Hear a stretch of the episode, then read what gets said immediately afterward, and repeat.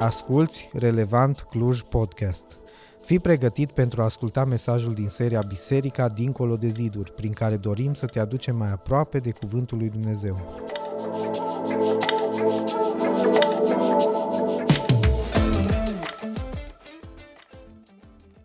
Da, Doamne, vorbește-ne, pentru că stăm înaintea Ta și credem și știm că cuvântul Tău este adevăr și viață. De aceea adu viață și în sufletele noastre și te rugăm în numele Lui Iisus Hristos. Amin. Cât sunteți de acord că vremurile se schimbă? Nu rămân aceleași, numai ce ne-a spus Robi că vine o nouă revoluție, de fapt nu vine, ci e deja venită. Uh, vrem sau nu vrem să mergem, lumea asta se schimbă, așa că uh, suntem forțați și noi să facem update în uh, softurile noastre. Dar uneori schimbările acestea care vin peste noi sunt foarte intimidante, sunt foarte provocatoare, chiar destabilizatoare pentru mulți dintre noi. Și totuși când te duci în cuvântul lui Dumnezeu, pentru că la conferința aceasta mie mi-a căzut acea temă excepțional de frumoasă. Ce spune Biblia despre inteligența artificială? Nimic. Adică nu găsim termenul în Scriptură. Dar uh, veniți, o să fie interesant. Ok. Dar Biblia este o carte de principii. Și ascultați ce spune Psalmul 46, versetele 2 și 3. Chiar dacă s-ar clătina pământul și s-ar zgudui munții în inima mărilor, chiar dacă i-ar vui și i-ar fierbe apele și s-ar ridica până acolo încât să se cutremure munții, noi nu ne temem. Există schimbări. Există schimbări care pur și simplu uh, te înfioară, dar când te duci în cuvântul lui Dumnezeu, înțelegi că niciodată nu ești singur și este un Dumnezeu care îți poartă de grijă. Și întrebarea este asta, cine poate să aibă acea pace, acea liniște în inima lui, așa cum am citit în acest verset? Și e important să înțelegi că vremurile se schimbă, dar mai important este să înțelegi cine este în controlul vremurilor. Pentru că doar așa poți să rămâi liniștit, doar așa poți să rămâi plin de pace. Și nu uita că siguranța este cea care produce teamă, produce agitație, nesiguranță, dar mai produce ceva, te defocusează de la chemarea și la menirea pentru care ai fost creat. Pentru că fiecare om de pe fața pământului a fost creat cu un scop. Ai fost creat de Dumnezeu, răscumpărat de Dumnezeu și chemat de Dumnezeu să împlinești o lucrare. De aceea, în seria aceasta de mesaje, ne-am propus să atacăm această temă, biserica, noi suntem Biserica lui Hristos, dincolo de ziduri, adică dincolo de acele lucruri care ne provoacă nesiguranță și teamă, dincolo de acele obstacole, uneori stăm după ele, tocmai ca să fim păziți, să fim liniștiți. E prea riscant dincolo de ele, e, e prea necunoscut dincolo de ele. Dar alte ori zidurile acestea sunt pur și simplu niște vici în viața noastră niște păcate care efectiv ne țin închistați. Când vorbești despre a trece dincolo, vorbești despre a merge în credință, în credința că Dumnezeu este cu tine. Și aceste două lucruri sunt importante în toată seria noastră de mesaje. Unul este să identificăm care sunt acele ziduri care ne țin prizonieri, care sunt acele lucruri care te țin captiv și nu te lasă să trăiești viața pe care Hristos te-a chemat să o trăiești. Așa cum am spus, unele le-am ridicat noi, ne-am baricadat în spatele lor, încercând cumva să ne protejăm. Dar al doilea lucru este să dăm la o parte zidurile acestea, să le depășim, pentru că acolo este locul unde Hristos ne cheamă să fim. Și gândiți-vă la ucenici, pentru că Faptele Apostolilor este o carte despre ei, și despre felul în care ei au aplicat ceea ce Dumnezeu, ceea ce Isus le-a dat să trăiască. Priviți la ei, experiența lor nu este deloc străină de noi astăzi, sau să spun, experiența noastră nu este deloc diferită de ce au trăit ei atunci. Aduceți-vă aminte cum s-au simțit ei în momentul în care Isus a murit, a fost luat cu forța din mijlocul lor, a fost răstignit și a fost pus într-un mormânt. Imaginează-ți că ești unul dintre ucenicii aceia. Tocmai și-au recunoscut vina, teama, îndoiala, chiar necredința. Chiar și după învierea lui Isus, Scriptura spune că se uitau și nu știau ce să creadă. Așa cum și noi de multe ori trăim momente de, de genul acesta, care duc aproape până la necredință. Era atât de bine când era Isus cu noi. Era atât de sigur, atât de simplu. Dar acum că nu mai este, observă însă, te rog, ce au înțeles și ei în final și ce ar trebui să înțelegem și noi. Că în ciuda faptului că vremurile se schimbă, că normalitatea nu mai este așa cum obișnuia să fie, există o constantă și acela este Dumnezeu. El nu se schimbă niciodată. El nu este surprins de nimic nou. El cunoaște sfârșitul de la bun început. Dar mai este ceva. Nici lucrurile care țin de Dumnezeu, pe care El le inițiază, pe care El se implică să le protejeze, să le susțină, să le ducă la împlinire, nu se schimbă. Și asta este lucru pe care trebuie să ne-l fixăm bine în mintea noastră, să nu-l uităm niciodată. Și iată unul dintre aceste lucruri care nu se schimbă. Chemarea lui Dumnezeu de a-L sluji și de a trăi pentru gloria Lui. Cu toți am simțit-o, cu toți am primit-o. Vino și urmează-mă, le-a spus lor atunci ucenicilor. Dar vino și tu și trăiește pentru gloria lui Dumnezeu. Și am răspuns chemării. De aia suntem partea Bisericii lui Dumnezeu, a Bisericii lui Hristos. Dar pe urmă vin acele obstacole, vin acele schimbări, vin acele lucruri pe care nu le putem stăpâni și asta uneori ne destabilizează. Și auzim chemarea lui Hristos, vino treci dincolo de zid. Așa că dacă vrei să știi ce să faci cu viața ta, chiar și în vremuri de război, cum trăim astăzi, chiar și în vremuri de instabilitate economică sau politică, ai nevoie de Dumnezeu. El care nu se schimbă. Atunci când i-a chemat, Iisus le-a făcut o promisiune, veți fi pescar de oameni, adică tradus pe limbajul nostru, veți lucra împreună cu mine. Noi, voi veți conduce oameni la mântuire, veți conduce oameni spre Dumnezeu, dar nu veți fi singuri. Nu vă voi abandona, voi fi cu voi până la sfârșitul zilelor. Știai că începutul tău, începutul chemării tale sau începutul lucrării tale este ancorat în promisiunea lui Dumnezeu? În planul lui Dumnezeu, pentru că astăzi aș vrea să ne uităm la începuturi. Și uite-te la Fapte, capitolul 1, versetul 1, unde Luca spune așa, Teofil, în prima carte am scris despre toate lucrurile pe care a început Isus să le facă și să învețe pe oameni, până în ziua în care a fost luat sus în cer. Lucruri pe care Isus a început să le facă.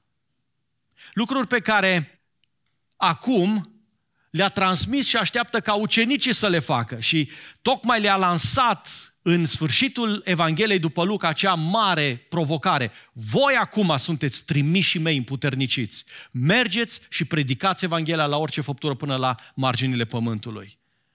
Așa că înainte să faci lucrul acesta, ca să nu fii destabilizat, ca să nu fii um, atacat și să nu știi ce să faci cu viața ta, trebuie să înveți o lecție, să devii convins, să devii sigur de lucrurile pe care le crezi. Adică să-ți fixezi ancora. La fel cum arunci ancora unui vapor ca să nu plutească în derivă și noi înainte să pornim la drum trebuie să fim siguri de anumite lucruri. Pentru că viața e provocatoare, realitatea este dură, există bătălii care sunt reale, nu sunt doar povești, de aceea am nevoie ca înainte să plec, înainte să mă lansez în această uh, slujire, să fiu convins de ceea ce cred. Și predica de astăzi este despre convingeri. Pentru că nu poți pleca la drum fără să ai convingeri clare, fără să-ți consolidezi temelia. Ucenicii au avut o luptă de dus, un război de dus, la fel avem și noi și trebuiau să se pregătească bine pentru asta, la fel cum și noi trebuie să ne pregătim bine pentru asta. Și vă aduc aminte de Luca, capitolul 14, două versete, 28 până la 30, unde Iisus spune așa, care dintre voi, dacă vrea să construiască un turn, nu stă mai întâi să calculeze costul ca să vadă dacă are cu ce să-l termine. Pentru ca nu cumva, după ce îi pune temelia, să nu-l poată termina și toți cei ce văd aceasta să înceapă să-și bată joc de el și să zică omul ăsta a început să construiască, dar n-a putut să termine. De aceea dimineața aceasta aș vrea să fie o provocare de a te uita în viața ta, să vezi dacă ești pregătit să începi, dacă ești pregătit să pornești la drum. Și haideți să trecem împreună printr-o listă cu convingeri pe care trebuie să le ai și să ți le ancorezi bine încă de la început. Pentru că atunci când ești în mijlocul bătăliei, să nu fii în derivă, ci să știi unde este locul tău. Prima convingere. Fii convins de alegerea ta. Fapte 1, 1 și 2. Teofil, în prima carte am scris despre toate lucrurile pe care a început Isus să le facă și să învețe pe oameni până în ziua în care a fost luat sus în cer după ce, prin Duhul Sfânt, le dăduse porunci cui? Apostolilor pe care îi alesese. Erau acolo pentru că Isus i-a iubit. Erau acolo pentru că Isus i-a ales. Erau acolo pentru că Isus a plătit prețul pentru vina lor, pentru mântuirea lor. La fel cum Isus a făcut și cu tine și cu mine. Toate acestea încă înainte ca tu și cu mine să fi făcut ceva pentru care Isus să spună, ok, ar trebui să mă duc să-L mântuiesc. Biblia spune că eram vrășmași, eram răzvrătiți, ne opuneam adevărului lui Dumnezeu. Isus te-a iubit, te-a ales și a plătit prețul pentru mântuirea ta. Ei bine, unul din primele lucruri pe care diavolul le va ataca în viața ta este convingerea că ai fost ales, că faci parte din planul lui Dumnezeu. Și atunci când dai de greu, atunci când dai de problemă, atunci când intri în criză, hai să fim sinceri cu noi, unul din primele gânduri care îți vin în minte este, mă mai iubește Dumnezeu? Mă mai poate ierta Dumnezeu pentru ce am făcut? Mai vrea Dumnezeu să aibă milă de mine? Mai vrea Dumnezeu să aibă de a face cu mine? Nu e așa că de multe ori te simți rușinat, uh, fără niciun merit înaintea lui Dumnezeu, vinovat în așa fel, în așa măsură încât crezi că Dumnezeu nu mai vrea să aibă nimic de a face cu tine? Gândește-te la Petru. El care a stat față în față cu Isus, îl vedea la o anumită depărtare și rând pe rând, diferiți oameni au venit și l-au întrebat, hei, și tu ești ucenicul lui Isus? Nu-l cunosc pe omul acesta. Mă jur că nu-l cunosc pe omul acesta. Și acum, după învierea lui Isus, Petru stă față în față cu Isus, înaintea lor, sau despărțiți, uh, uh, erau doar de un foc pe care ardea, se prăjea niște pește și Isus îl întreabă, Petre, mă iubești? Câtă rușine, câtă nesiguranță să fi simțit Petru în sufletul lui atunci. Și tocmai asta speculează diavolul. El știe cât de puternică este arma vinovăției. El știe cât de eficientă este metoda aia autovictimizării. O, tu nu știi ce s-a întâmplat în viața mea. O, tu nu știi cât de multe lucruri, cât de multe păcate, eu, tu nu știi cât de multe greșeli am făcut față de Dumnezeu. Tu nu știi că de fapt eu am crescut în biserică. Tu nu știi de câte ori m-au dus părinții, bunicii mei, de câte ori mi-au vorbit. O, tu nu știi de câte ori mi-a scăpat Dumnezeu viața pur și simplu de la moarte. Și eu am dat cu piciorul la toate dovezile acestea de dragoste a lui Dumnezeu. Dumnezeu nu mai poate să facă nimic în dreptul meu. Satan știe lucrul ăsta și de aceea folosește de multe ori arma asta.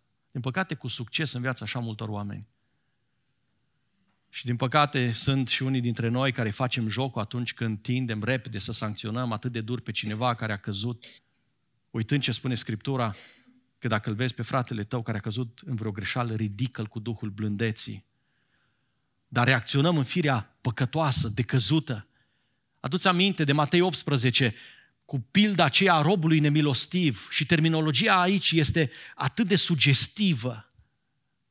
Pentru că ăsta era un rob care era dator stăpânului pe viață, n-avea cu ce să-și plătească datoria. Dar foarte interesant, după ce a fost iertat de stăpân, pleacă și pe drum găsește pe unul din semenii lui, prietenii lui, care și ăsta era lui dator de data asta, cu o sumă infimă.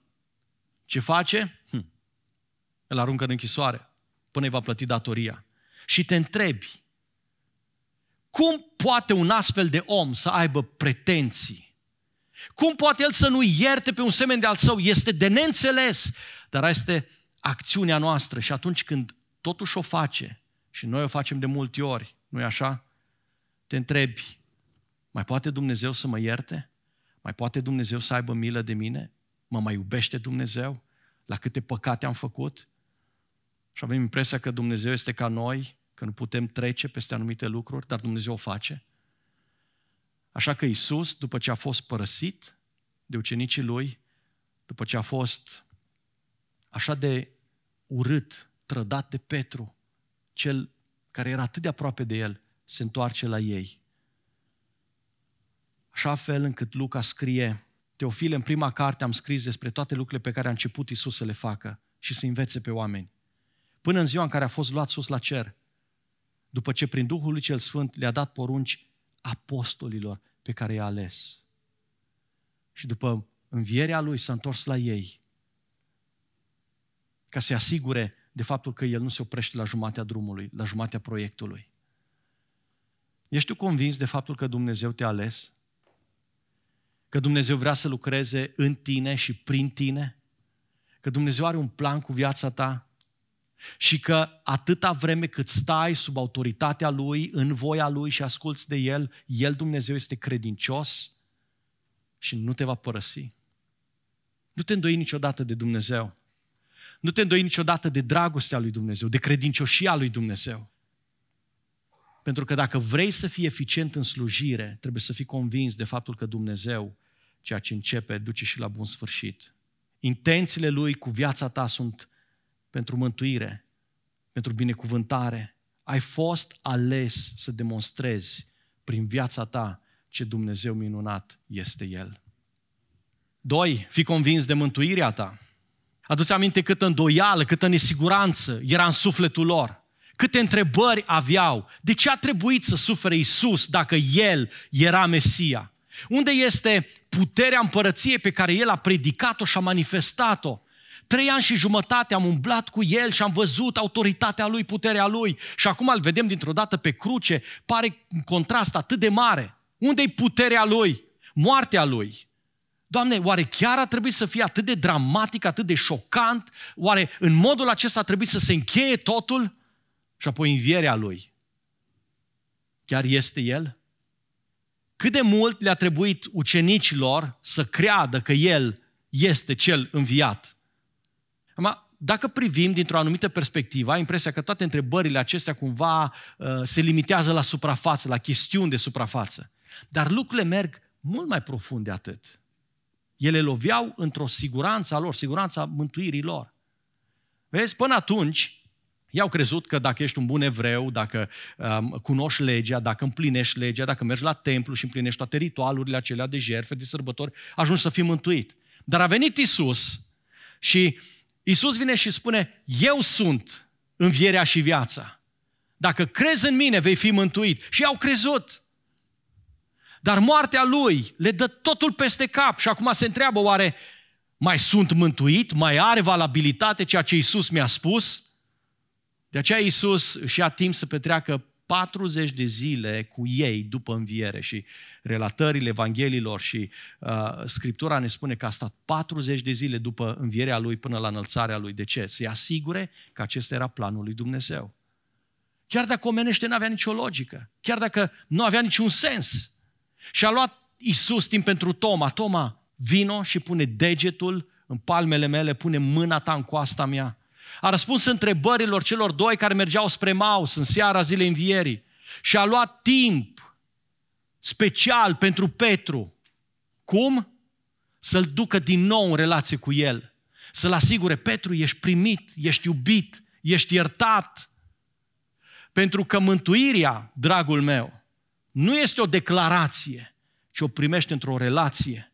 Și exact asta a vrut să ne învețe Isus în toată învățătura Lui, dar pe urmă ne-a demonstrat, luându-și timp, stând cu ucenicii săi, apostolii săi și aducându-i din nou în acea zonă a credinței lor.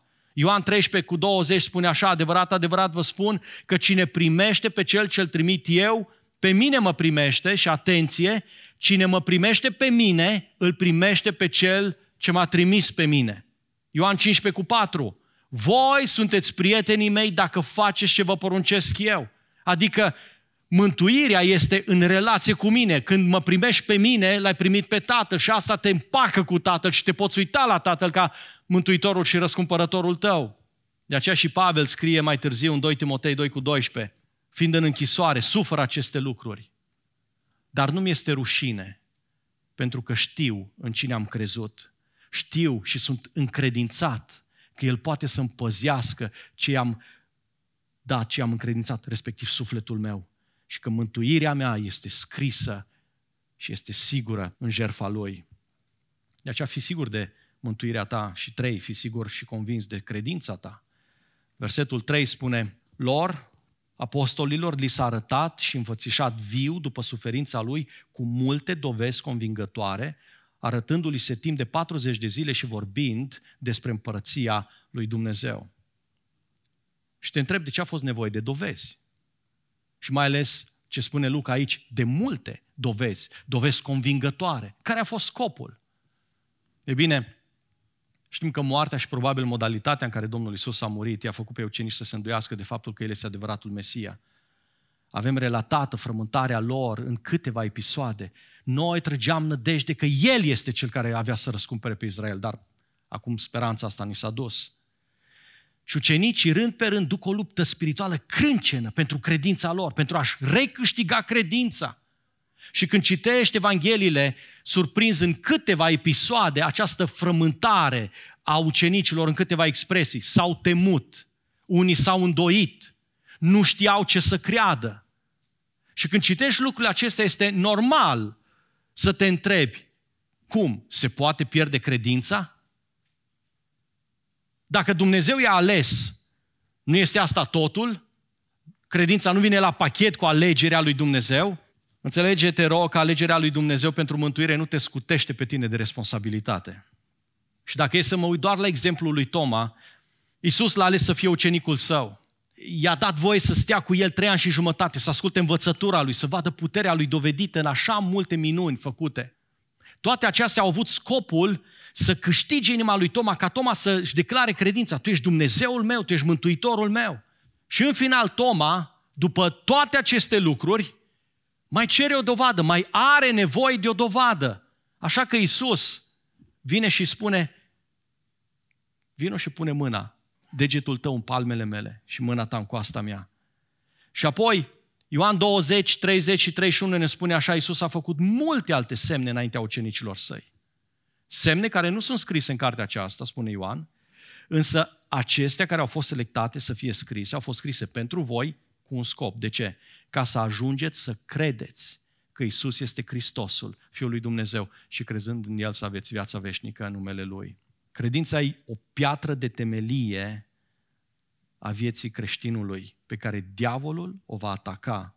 Ea devine o țintă pentru cel rău. De ce? Fără credință este cu neputință să fim plăcuți lui Dumnezeu. De aceea diavolul va ataca cu fiecare ocazie credința ta. Credința este o cerință obligatorie ca Dumnezeu să lucreze în noi și prin noi. Credința că El este Dumnezeu. Credința că promisiunile Lui se vor împlini. Credința că El poate să protejeze, să aibă grijă de viața mea. Credința că El este învierea și viața veșnică, viața de apoi. Credința că El nu dă greș, că El nu greșește chiar și atunci când eu mă uit și spun, Doamne, nu pricep, nu înțeleg ce se întâmplă cu viața mea. Credința că El știe în fiecare clipă unde te afli și de ce trebuie să treci pe acolo. Credința că El nu te abandonează. Credința că El te conduce, că El este păstorul cel bun.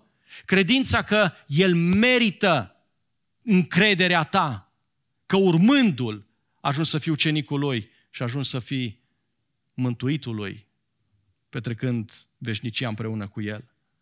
De aceea când intri în slujire, asigură-te că lucrurile astea le crezi. Asigură-te că ancora credinței tale este fixă și că nu te lași purta de valuri, oare, oare ce se întâmplă cu mine? Oare Dumnezeu mai are un scop cu viața mea? Asigură-te că știi în cine ți-ai pus credința. 4. Fii convins de echiparea ta. Pentru că aici Luca ne vorbește de faptul că Isus li s-a arătat cu multe dovezi convingătoare, uh, timp de 40 de zile vorbind despre împărăția lui Dumnezeu cu ei. De ce? Ăsta era mesajul cu care ei trebuiau să meargă pe urmă și să ducă Evanghelia lumii. Cunoașterea este o componentă foarte importantă pentru fiecare creștin.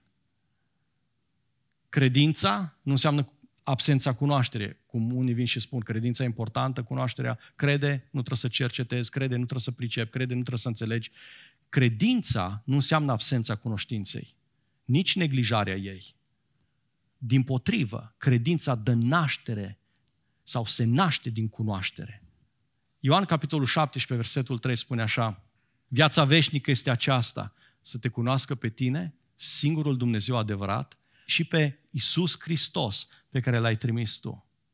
Și asta înseamnă veșnicie, asta înseamnă mântuire. Când îl cunosc pe Dumnezeu, ajung să cred în Dumnezeu. Mântuirea vine prin credință. Dar credința se naște când stai în fața lui Dumnezeu și faci cunoștință cu puternicia lui, cu bunătatea lui, cu, cu adevărul lui, cu înțelepciunea lui, toate descoperite în Hristos. Efectiv, te prăbușește înaintea Lui și spui, Doamne, ce măreț ești. De acolo se naște pe urmă credința. Ori Isus îi echipează și spune, vreau să vă învăț care sunt lucrurile pe care trebuie să mergeți să le predicați celorlalți. Mergeți, predicați Evanghelia la orice făptură și învățați să păzească tot ce v-am poruncit eu, pentru că echiparea este importantă. Desăvârșirea, sfințirea mea, pentru a putea sluji, pentru a putea fi zidit în biserică, pentru a putea fi uniți în credință și în cunoaștere, nu doar unii cu alții, dar mai ales cu Hristos, Adică nu fiecare face ce vrea, ci adevărul acela care este descoperit prin Hristos și pe care Pavel în Efeseni, capitolul 4, spune creșteți cu toții până veți ajunge la unitatea staturii plinătății lui Hristos, pentru a atinge maturitatea sau statura maturității, pentru a fi plin precum Hristos a fost plin, pentru a nu mai fi înșelat de orice învățătură. Echiparea aceasta este cerută, este dorită este prezentată de Isus. De aceea Isus spune, faceți ucenici, învățați să păzească tot ce v-am poruncit. Cum ai putea să explici altora ceva ce tu nu știi? Cum ai putea să dai mai departe ceva ce tu nu ai? Așa că înainte să pleci în slujire, asigură-te de faptul că știi pe ce se bazează credința ta, acțiunile tale și mesajul tău. 5. Fii convins de împuternicirea ta. Versetele 4 și 5 ne spun că în timp ce era împreună cu ei, el a poruncit să nu vă îndepărtați de Ierusalim, ci așteptați promisiunea Tatălui despre care ați auzit de la mine, căci Ioan a botezat cu apă, dar voi nu după multe zile veți fi botezați cu Duhul Sfânt.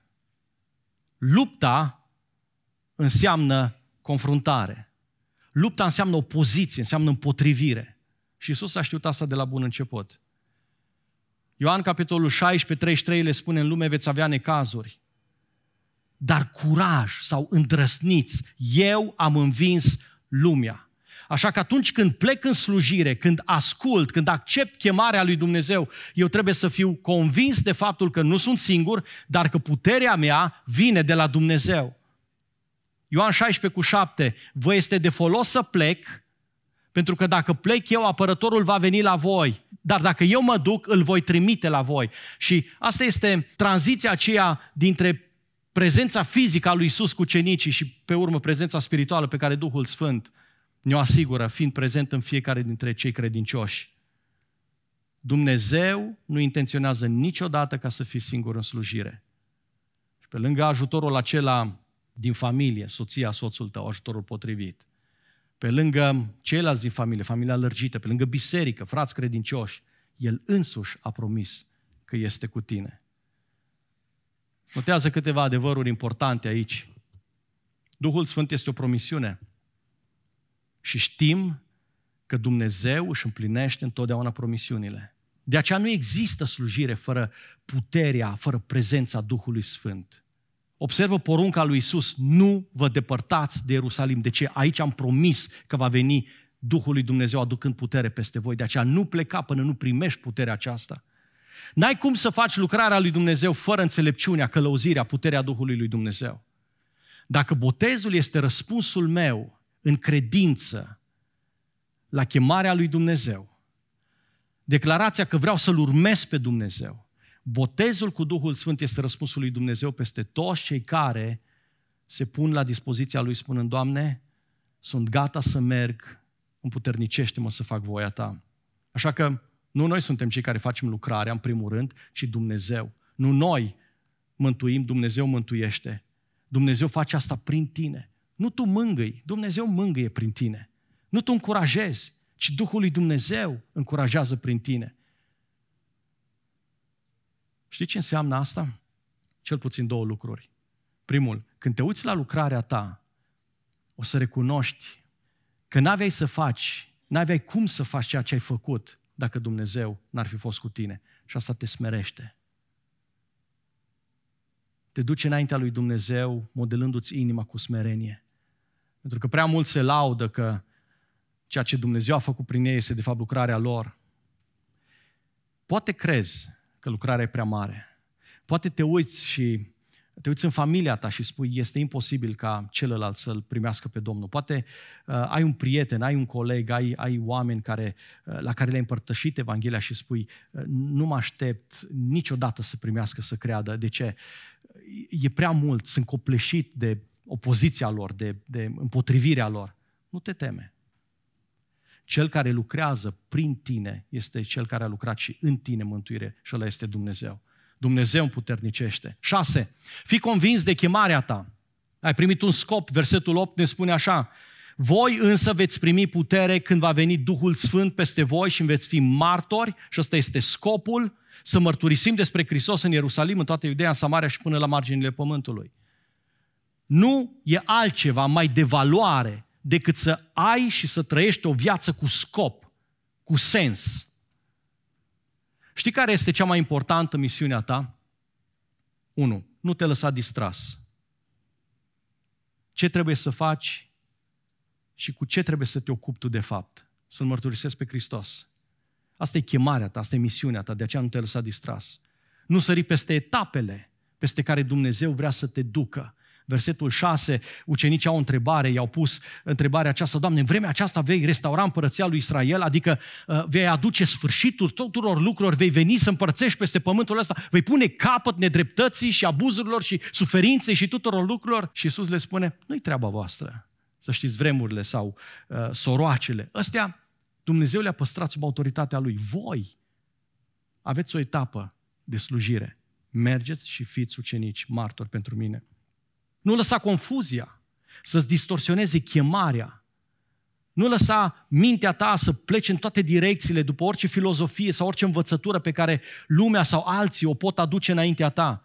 Sunt așa de mulți care mi zic, nu mai înțeleg nimic, nu mai, nimic nu mai are sens în, în, în mintea mea. Când se vor întâmpla toate aceste lucruri? Nu lăsa confuzia să distorsioneze uh, chemarea ta, ci pur și simplu spune, Doamne, vreau să fiu credincios în această etapă a vieții mele la care Tu mă chemi. Și nu căuta să faci lucruri pe care Dumnezeu nu ți le-a încredințat. Lasă-L pe Dumnezeu să conducă istoria, e datoria Lui, treaba Lui, autoritatea Lui, dar și viața ta. Și în fine, șapte, fii convins de finalitatea ta. Versetul 11 spune că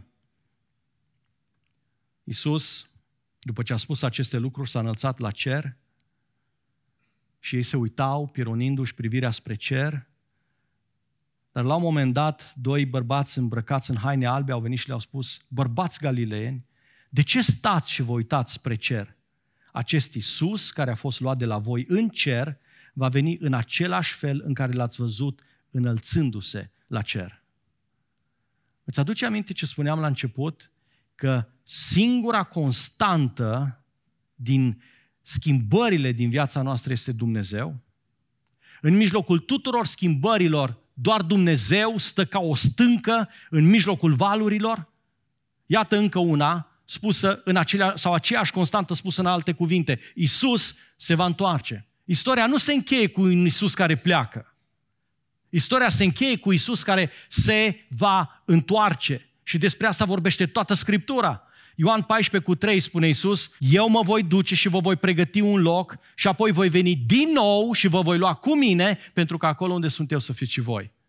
Matei 16, 27, Fiul omului urmează să vină în gloria Tatălui împreună cu îngerii lui și atunci El va răsplăti fiecăruia după lucrarea lui.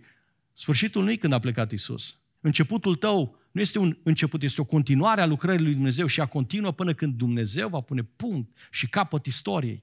Ce se va întâmpla atunci? Tot Scriptura ne spune, va avea loc evaluarea slujirii tale.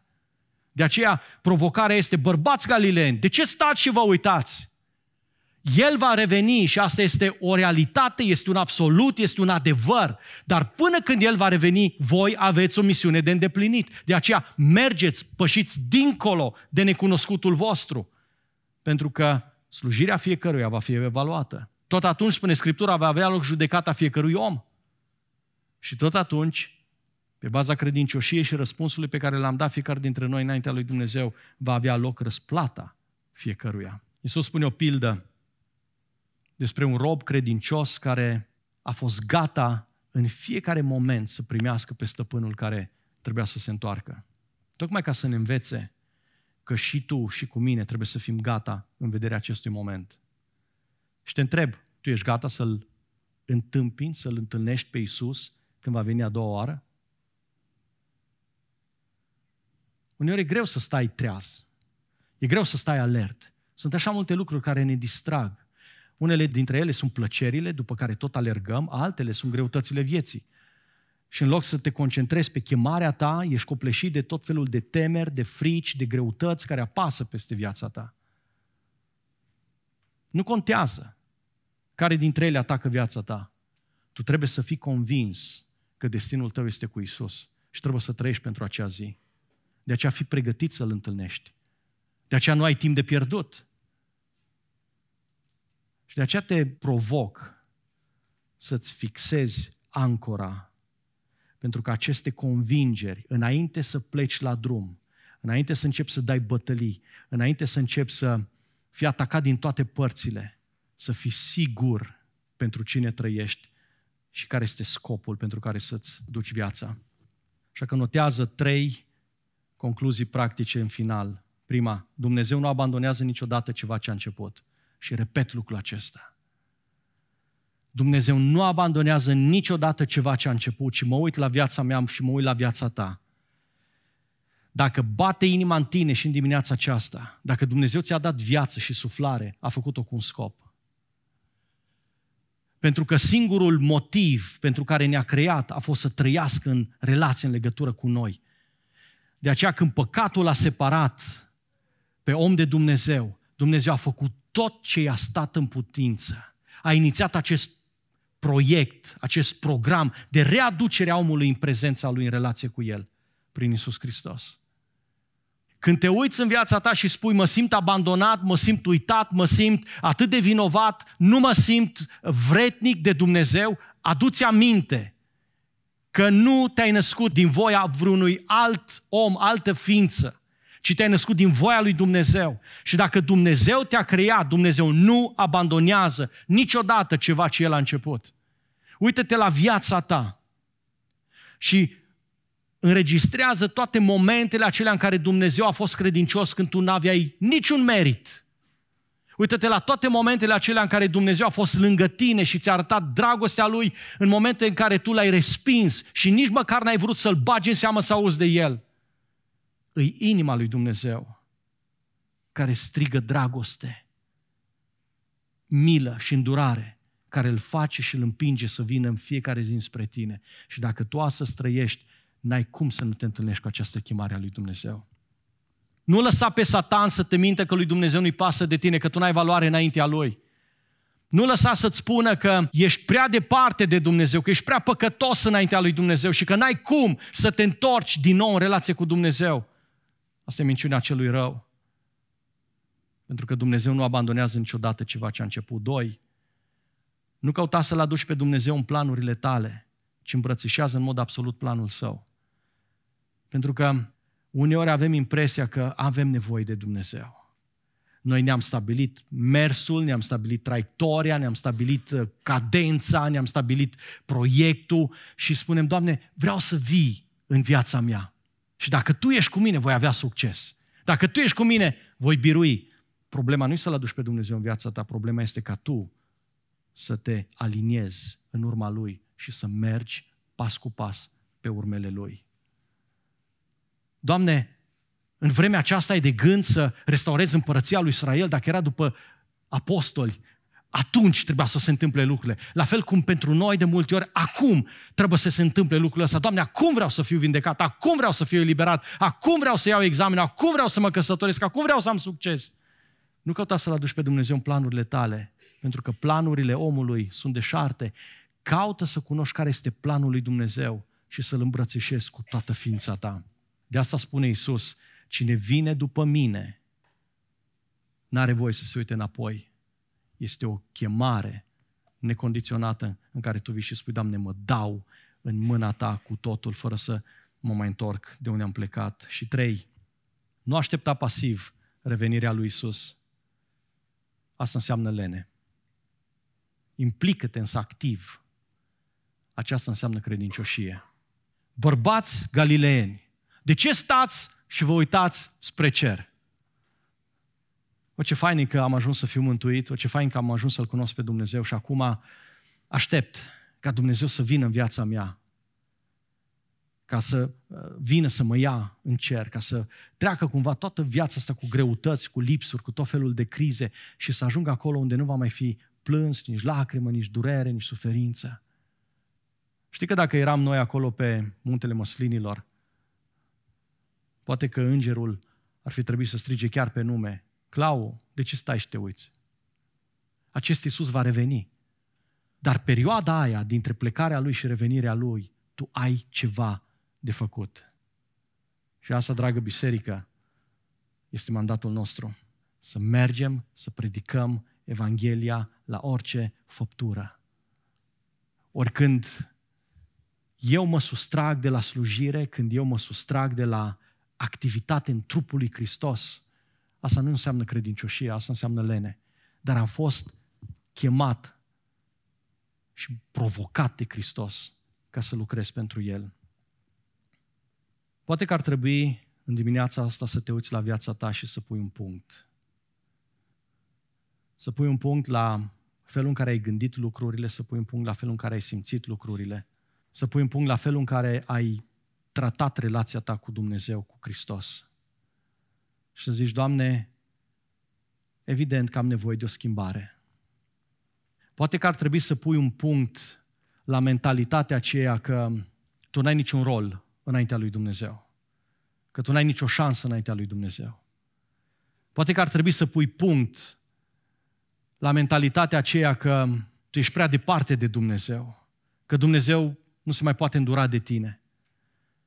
Poate că ar trebui să pui punct la gândirea aceea că ai făcut prea multe greșeli ca să mai poți să fii iertat. Pune punct. Pentru că Isus se întoarce spre tine, pentru că te-a iubit, te-a ales și vrea ca să trăiești pentru El. De a te-a mântuit. Pune punct pentru că Isus astăzi îți spune, dacă trăiești, dacă respiri, dacă ai viață, este pentru că vreau să pricep chemarea mea. Poate că trebuie să pui punct la modul superficial în care ai privit la Dumnezeu. Poate ești copilul Lui, dar ai crezut că dacă faci ce vrei, când vrei și cât vrei și cum vrei, este suficient. Nu tu și nu eu am scris Scriptura, ci Duhul lui Dumnezeu. Nu noi interpretăm cuvântul lui Dumnezeu, ci Duhul lui Dumnezeu ne ajută să-l pricepem. De aceea când stau înaintea lui Dumnezeu, nu-i spun, Doamne, vreau să iau de acolo ceea ce mi se potrivește mie, ci vreau să iau de acolo adevărul tău care schimbă viața mea. Și aș vrea ca astăzi, dacă e nevoie să pui un punct acolo la mentalitatea ta superficială în relație cu Dumnezeu, să-l pui și să spui, Doamne, am nevoie de schimbare și de mai multă seriozitate în relație cu tine. Vreau să te cunosc și vreau să știu care este chemarea ta pentru mine. Hai să stăm în rugăciune și v-aș provoca să ne ridicăm. Și așa cum stai acolo, du sufletul tău, du inima ta înaintea lui Dumnezeu în rugăciune. Și spune, Doamne, ce am gândit greșit, aduc înaintea ta și te rog pe tine care ești Dumnezeul adevărului și al înțelepciunii să schimbi. Și dă mie putere să accept schimbarea aceasta și să mă schimb. Și, Doamne, mă uit la tot harul care mi l-ai dat până acum și la tot ce mi-ai vorbit până acum, dar mă uit înspre viitor și vreau ca schimbarea ta să binecuvinteze viața mea și prin mine tu să poți binecuvânta pe alții. Pentru că, Doamne, sunt aici să-ți spun că-s gata să fac pasul acela peste limita și granița confortului meu, a temerii mele, a fricii mele. Poate chiar a necredinței mele, a îndoielilor mele. Vreau să mă duc acolo unde Tu mă chem să fiu și să fiu o unealtă în mâna Ta ca să îți fiu de folos pentru gloria Ta, pentru numele Tău.